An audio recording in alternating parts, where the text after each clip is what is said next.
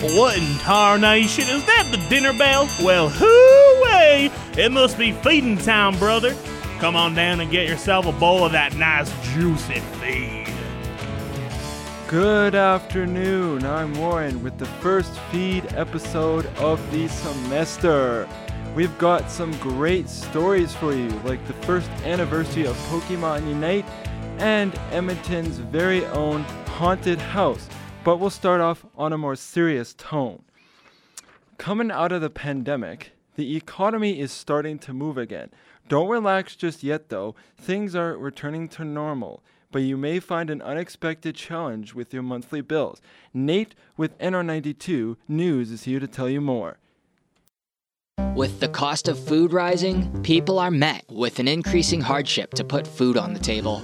The cost of food has risen by roughly 10% this year alone, according to Statistics Canada. Chevy Cottrell from Edmonton's Food Bank says that people already going hungry will go even hungrier, as food donations are also at a trending low. People are trying to you know, survive themselves. And a lot of those people that would be donating are now in a position where they have to choose between, you know, themselves or giving, which is unfortunate, but that's just how it is right now. People that were maybe okay before are now having to come and use our services. Many who are struggling rely on charity and nonprofit services like Edmonton's Food Bank in order to help feed their households. Cottrell added that they are hard pressed to keep up with the increased needs. From 2020 to this year, we've seen like over 100% increase in clients served. We've increased our spending um, on for purchase food. Uh, yeah, we've already spent 1.4 million this year just on staples like eggs and milk and peanut butter just to keep the balance in our hampers. It is very hard for us to keep up with the volume of clients that we're serving.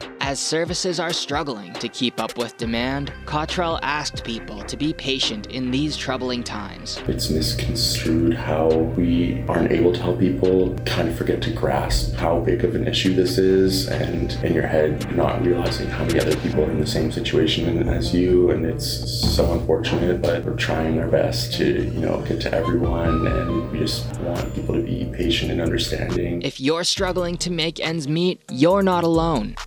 Edmonton's Food Bank does online hamper orders for everyone in need. In addition, NATSA Food Center also helps hungry students in need. Order your hamper today at natsa.ca slash food center. I'm Nate with you from NR92 News.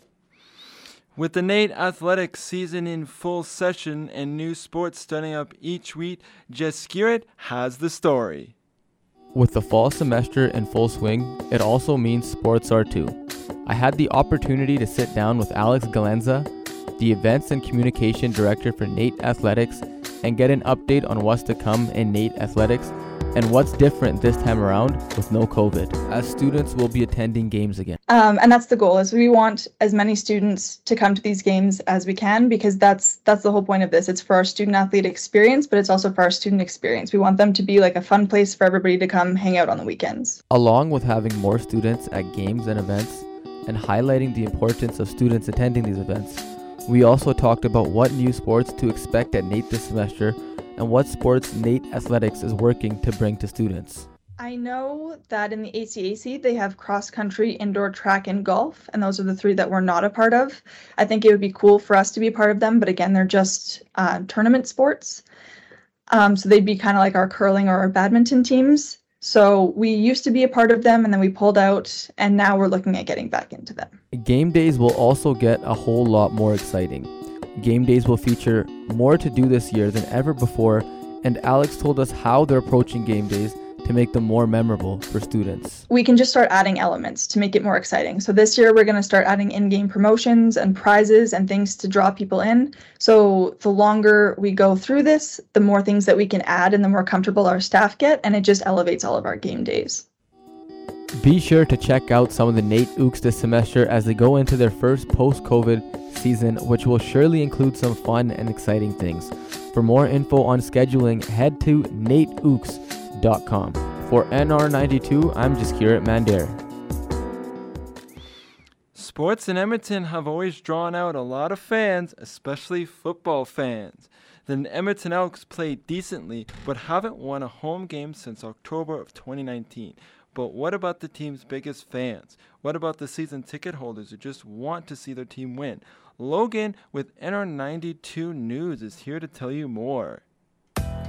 As the Canadian Football League's season enters its final weeks, some teams are doing worse than others, and then there's the Edmonton Elks. The Edmonton based football team has broken the CFL record for the most consecutive home losses, going 0 15, breaking the previous record holder, the Ottawa Roughriders, going 0 14 back in 1988. Some fans, however, like season ticket holder Greg Mitchell, still hold out hope. Well, you know, I feel like the Elks are, are really trying really hard, but I feel like they could do a little bit better.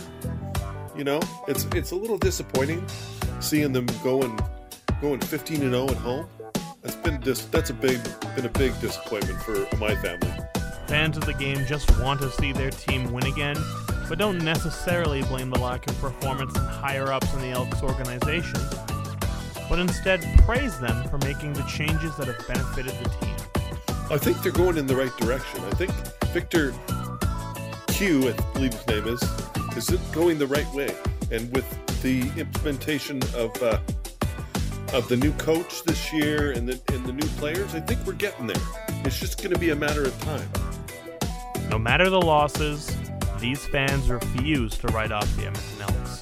They believe that the right coaching staff and players are in place to get the team back to a positive record once again.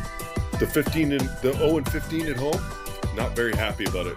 But I'll tell you what, they're coming along. It's you know it'll come. They need a little bit of time. Chris Jones has them on the right path.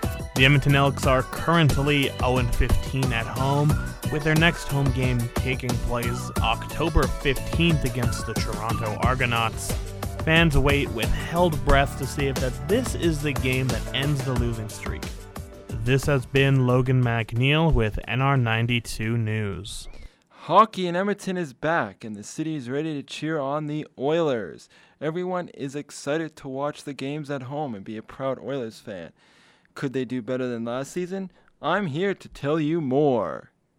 As the Oilers are gearing up for the NHL season and wrapping up the preseason, the head coach Jay Woodcroft and the Oilers are practicing and strategizing for a greater season than the last one. The new season kicks off with the first game October 12th against the visiting Vancouver Canucks at Rogers Place. A producer on 630 Ched show Oilers Now, Brendan Escott, is hopeful that they're going to be successful this season. They made it pretty far in the playoffs last year, so the bar coming into this season is set very high, but they brought a lot of the same players back from that team and they signed uh, a couple more. And I think that the way they've built this year's team, they do have a really good chance of doing even better than, than what they did last year. I'm really excited to see what happens. The Oilers gained some new players during the offseason that they hope will help the team and got the pieces that they needed to succeed. One new player is making a splash that fans are keeping an eye on. Dylan Holloway is a player that I think management wanted to really push for a roster spot. And over the summer and, and in through this preseason, he's done nothing but prove to them that he deserves a roster spot. He has skated with the best of them. He's shown that he's healthy from the wrist injury that cost him some time last year as well. And uh, of course, he had the, the four point game, three goals and an assist on home ice against a, a weaker Vancouver roster. But he's showing that he can play with players like Draisaitl and McDavid, and that shows really well for him making the team right to start this season, in fact. As the Oilers finished with their roster selections, some of the new signings are showing that they are part of the team, like goalie Jack Campbell. This has been Warren Janssens for NR92 News. October in Edmonton means a lot of different things. For some, it's about carving the turkey and spending time with the family, but for others, it's about celebrating the best holiday, Halloween. Here's NR92's Ethan Matt with one of the city's favorite attractions. With Halloween only a few weeks away, Deadmonton has finally opened up to the public for its fifth year of terrifying Edmontonians. I talked to student Ryan Thompson, who's been to Deadmonton the last four years that they've been open, and said he found it pretty scary. I found that it was pretty scary. The production behind it was very impressive, though. I will admit the, uh, the acting was good. The sets were amazing. Definitely provided a good scare for me, that's for sure. As spooky season creeps up on us, Edmontonians will get the chance to face their biggest fears. At Deadmonton this year, you'll get the thrill of your life by escaping a menacing jokester, visiting a farm where a sinister deal harvests gruesome consequences, or you can dare to discover what nightmares are truly made of when demons start knocking on your door at 3 in the morning. Deadmonton fan Ryan Thompson says it's impressive what they can come up with every year they have very, it's very impressive with what they can come up with each year. I find that they have like they have a new source to go around. Uh, like one year it could be a doctor or a, a psych like a, a psychotic asylum, and the next year will be a scary farm. Like I find like they always have something new in store, and I for I for one was was not expecting a lot to see what I did last year. Even if you're not a fan of fear, you can still have a good time with great food from local food trucks and listen to live DJs playing the best Halloween tunes. There was a lot of there was a lot of other things to really like look at doing. Like there was there were uh, little games sessions you could go to. There were little performers on the uh, sidelines. Uh, the music in the background was it was good. It really set the tone for the whole the whole park. It was very impressive. I will I will say. Deadmonton opens today and it will run until Halloween night. Fans of Deadmonton will definitely be in line to get a great scare from shadows that lurk around every corner. This is Ethan Matt with NR92 News. The Edmonton International Film Festival is an event that invites filmmakers from around the globe to feature their film projects on the big screen. NR92's Ewan King has details on the preparation for this year's festival and the importance of it for aspiring filmmakers. The 36th annual Edmonton International Film Festival kicked off on September 22nd of this year, running until October 1st. This year saw over 150 different film projects come to Edmonton to showcase the hard work and talent of film cast and crew from all sorts of places around the world. This year looked a little different from last, however, as Alberta is free from all COVID restrictions. Last year, the festival offered digital screenings of the featured films to abide by the COVID rules put in place. Vincent Brulot, artistic director of the Edmonton International Film Festival, says the lack of restrictions allowed for easier viewing of the films. Last year, we would have issues with queuing people, we would have issues with getting people distance in their proper seats, uh, but definitely, yeah, I'd, I'd say easier was just getting bodies to where they needed to be because we didn't have to worry so much about how close those people could or couldn't be together. Preparations for the film festival generally begin close to a year prior to its start date, with some planning for the next year being done even before the current festival is over. This is largely due to the need to coordinate film screenings with other festivals across Canada. Although the Canadian Film Festival circuit is close together, Brulat claims that the communication between each other can often be the most challenging part of their preparation. The biggest hurdle is sort of just having the conversations with everybody else who plans on sharing films and filmmakers and premiere dates and trying to kind of wrestle it into a puzzle where everybody's happy. Getting your film featured in a film festival is a significant step in an aspiring filmmaker's career. Along with showcasing their current film, film festivals are a great opportunity to network with other directors and those in the film industry. A feature in the festival can greatly help a filmmaker's funding for upcoming projects by spreading awareness of their name and talent while making it easier to obtain grants for filming. Directors who've entered with short films have a chance to win a grand prize that, as Brulat explains, could also have a significant impact on their career. We do offer two grand jury prizes in both the live action and the animation category. And the reason that those prizes are special is because both of those prize winners get shortlisted into the short film categories for the Academy Awards each year. Filmmakers who want to be featured in next year's Edmonton International Film Festival can submit their films right now through filmfreeway.com. This has been Ewan King for NR92. And welcome back to the feet. I don't even know what that means. No one knows what it means, but it's provocative. no, it's not. It gets gross. the people going. Pokemon Unite has been out for over a year and has made some major changes to the game. Riley Nielsen with NR92 News has more. Pokemon Unite just finished celebrating its first anniversary, which has spanned the past two months, for its release on the Nintendo Switch at the end of July and then on mobile in September of last year. Over these two months, Pokemon Unite has made some sweeping changes to the game. First, at the end of July, Unite added emblems to the game as a new set of enhancements to your Pokemon to boost their stats. While enjoying them, Christina Bennett, who's been playing the game since launch and finally made it to Masters this season, wishes there was a bit more clarity on how to use them. There should be some kind of tutorial for emblems because not everybody knows how to train a Pokemon in Pokemon. So the tutorial would be helpful. The next major change came at the beginning of September when the map was changed from Remoat Stadium to the Theia Sky Ruins. Christina loves the new map and the added skill aspects to it compared to the old one. It's a lot better from the old map. The old map, you could just literally mess around until Zapdos comes and then, you know, steal Zapdos and win. On this new map, it is more of team synergy. You have to be forced to play different mons if you want your team to have some, you know, team fighting chance. And the objectives seem to be less important and more about scoring. Coming out at the same time as the new map was Mew, a new playable Pokemon which you unlocked by completing missions and then completing a puzzle. Christina likes it and hopes to see more events like it. It was cool when they had the little like games like Mew where you would, you know, get the capsules and get the like little pieces of the puzzle and unlock the puzzle. The finer major change that was made was a lot more controversial among the player base. The latest two Pokemon released, Dodrio and Scizor, were only unlockable by gems for the first week. Gems cannot be earned in game, and the only way to acquire them is to purchase them using real world money.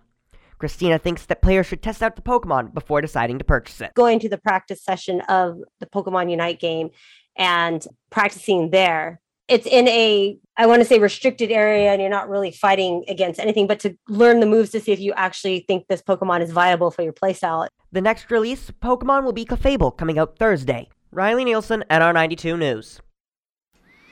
With the long weekend just around the corner, we sent NR92's Stuart Wilcox out around NAIT to figure out if the weekend will help or hurt students getting projects and assignments done.